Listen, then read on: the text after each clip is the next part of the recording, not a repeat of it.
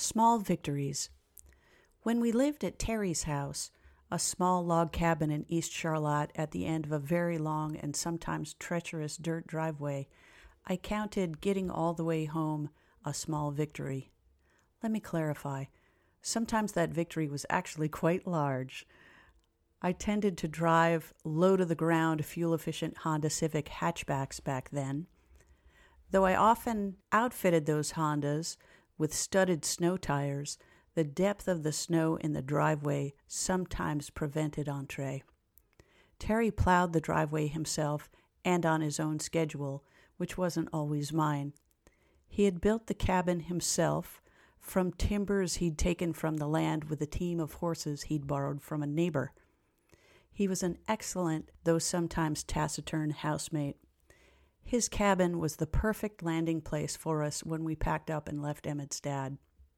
Getting stuck in the driveway wasn't that big a deal unless I was bringing home groceries or Emmett from daycare.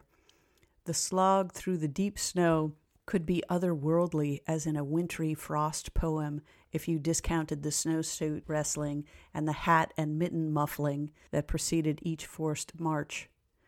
The snow squeaking under our boots created a rhythm to the songs we'd sing like fishermen hauling heavy lobster traps, singing shanties, heel away, haul away, as we trudged up the white hill shouldered by silent and dark woods.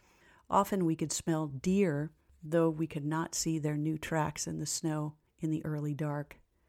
Later, when I had Emmett's multiple elementary school projects and my work stuff from the welding shop in my arms, and he schlepped his oversized backpack on his small, snow suited back, some of the magic was harder to find.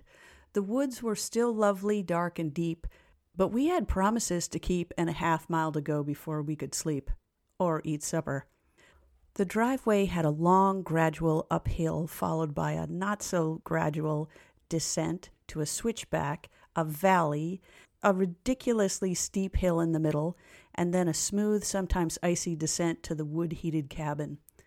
The tricky part was getting up enough speed after the switchback to barrel all the way up the hill and slide around the island at the middle of the circular end of the driveway to land just in front of the porch.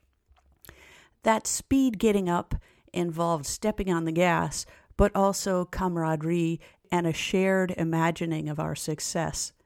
I'd stop the car before the first descent to recruit Emmett in envisioning getting all the way home.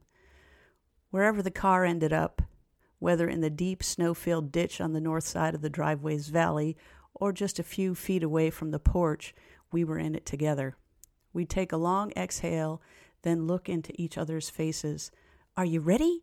I pumped up my false bravado for the seasonal performance. Okay, here we go. Taking a big inhale, I'd hold my breath while Emmett would lift both mittened fists, clenched as if rooting for a favorite sports team. You can do it, Mama.